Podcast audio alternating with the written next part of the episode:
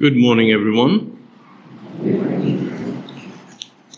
A couple of weeks ago, could have been two months ago, um, when I was standing here and doing another talk, I asked the question, and believe you me, this is connected to the focus I'd like to bring on this Good Friday. But I asked the question, and I'm not asking it now, I'm just telling you I asked the question that time. How many people had ever heard of or seen a Volkswagen, Volkswagen motorcycle, motorbike?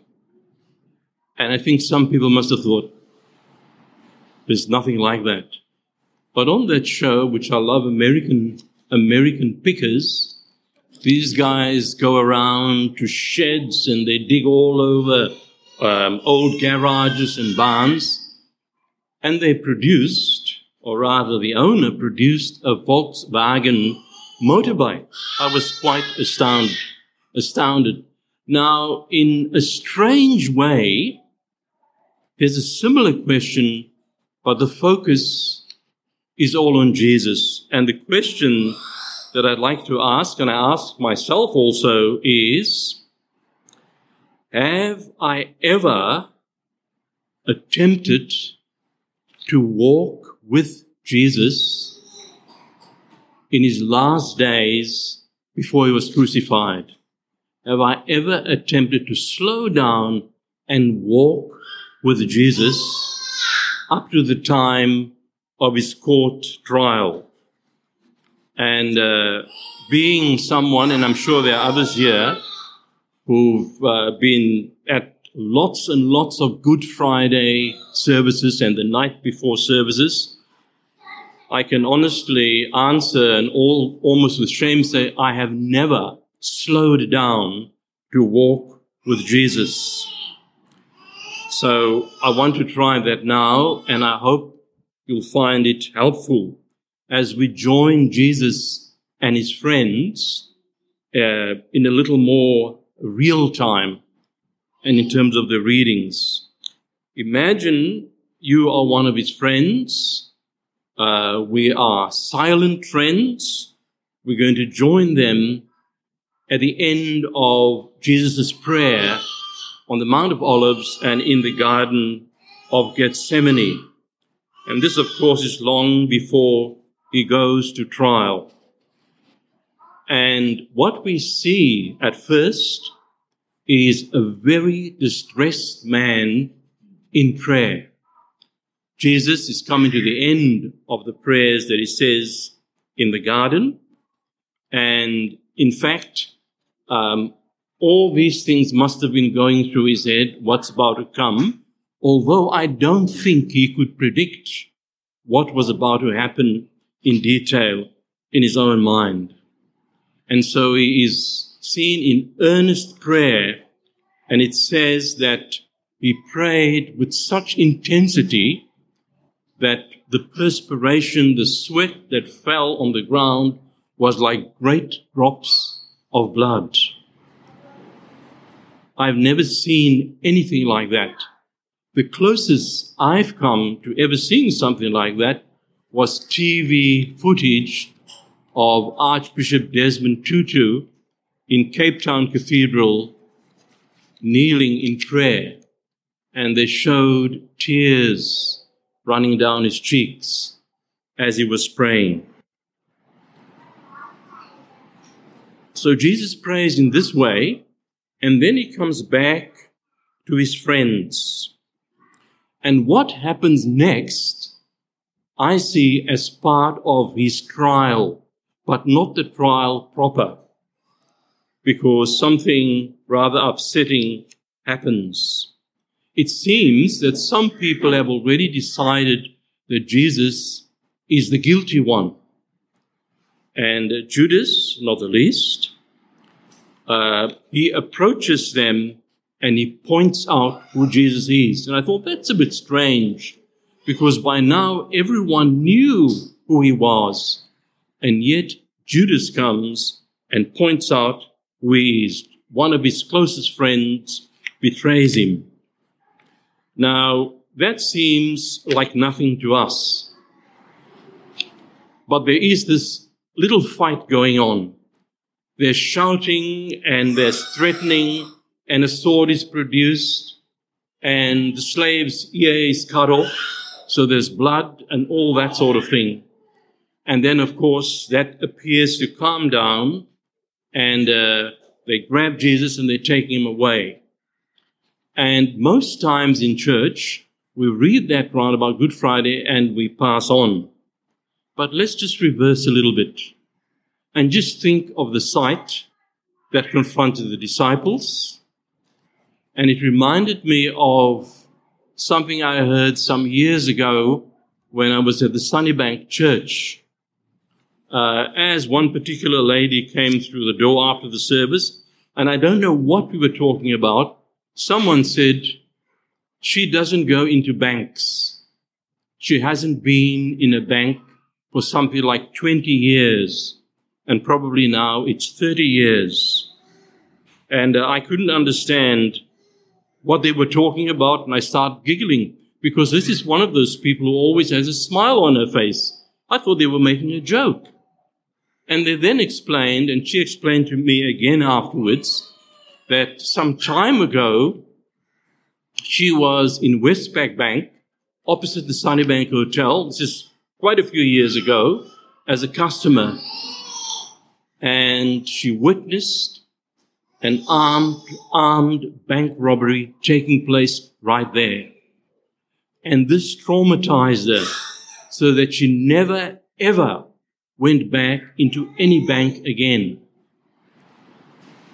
Now, I'm sure some of the disciples who have observed the arrest of Jesus must have been traumatized and upset.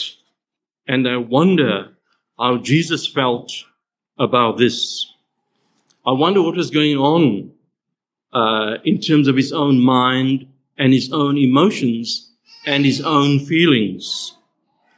Next, of course, he is arrested and is taken away to the high priest's home. We read, or rather, if we're going to be part of the crowd, we see then what the high priest's guards do to Jesus. They bash him, they blind, blindfold him, and they keep on bashing him. They insult him really bad, badly. Now, it seems to me that Jesus barely had any sleep that night.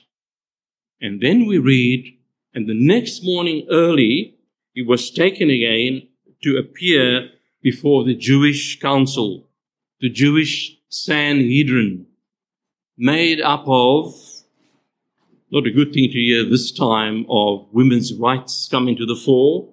This council was made up of 70 men.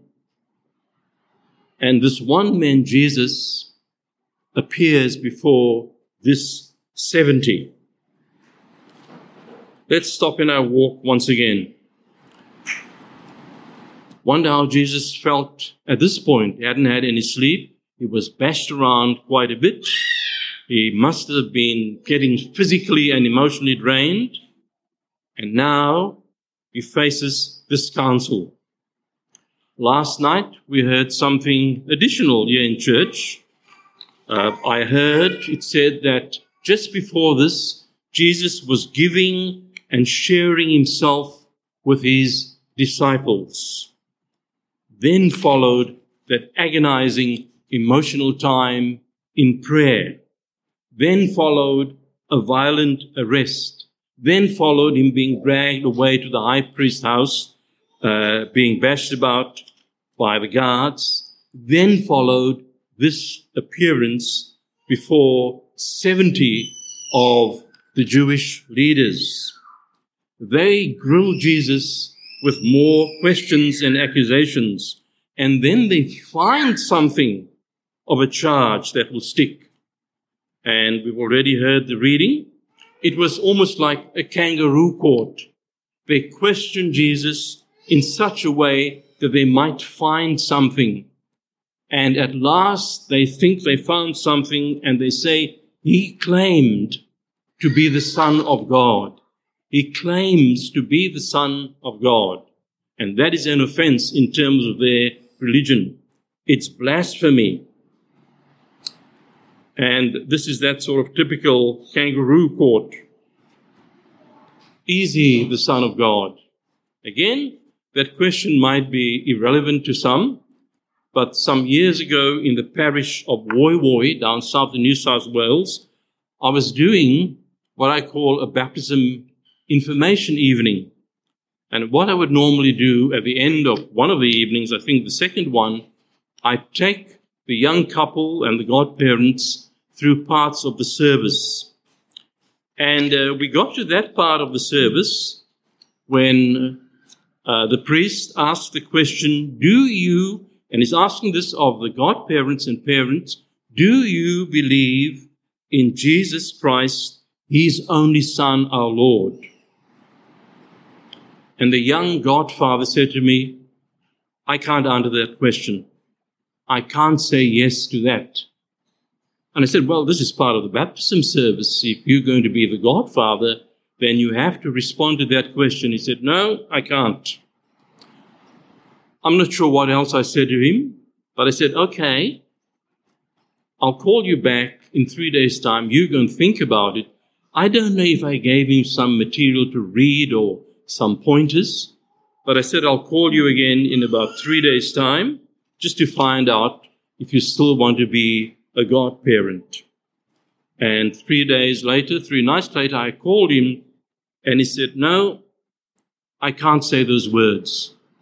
Jesus might be the biggest con man of all time.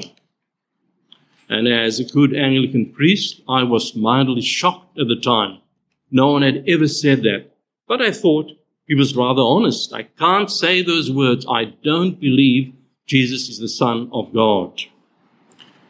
I know, as an addition, on the Alpha course, there is uh, one particular session that focuses on that. And the heading is, Who is Jesus?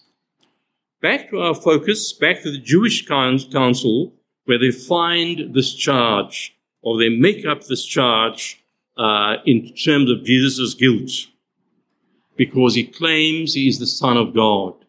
But an interesting thing happens next because when they take him to Pilate, they say something else. They don't say that this man claimed to be the Son of God. Why? Because Pilate, Pontius Pilate, the Roman governor, uh, in his own attitude, did not believe in all this Jewish religious superstition. So that's how he'll view it. So they find another charge. They take Jesus to Pontius Pilate and they make this false accusation that he's trying to start a rebellion, a revolution, and is encouraging people not to pay taxes. And that's not what Jesus was claiming at all or saying at all. So this uh, appearance before Pilate is the trial proper. And I'll just read again a little bit of what happens now. This is Luke chapter 23 and verses 3 to 7. Luke 3, 23, 3 to 7.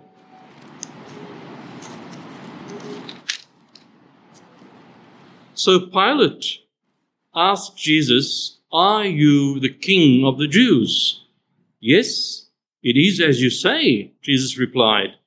Then Pilate announced to the chief priests and the crowd, I find no basis for a charge against this man. Because Pilate isn't interested in their nonsense. But they insisted he stirs up the people all over Judea by his teaching he started in Galilee and has come all the way here. Once again, as the questioning goes on, Pilate discovers that Jesus is really from the area of Herod. So once again, he's sent off to someone else, to Herod. By this time, I think most grown men would probably have lost the plot. Maybe emotionally collapsed or physically, mentally exhausted. Off to Herod he goes. And Herod is eager to see Jesus.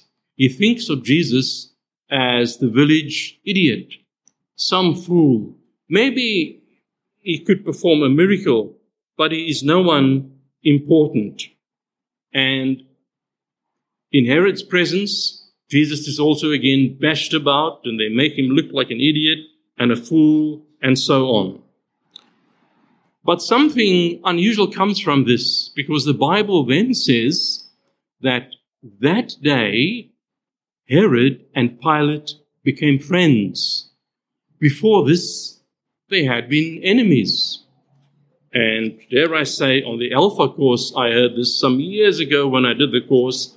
It was said that sometimes, even in the worst of circumstances, sometimes when one think God, one thinks God isn't present, God is there. And because of the presence of Jesus, Herod and Pilate became friends. There was this little walk with Jesus. Don't know how you find it. I hope you find it helpful just before he gets hanged on a cross. And it wasn't the cross at that time. It was just a common cross. Every criminal was hanged on it if they were sentenced to that.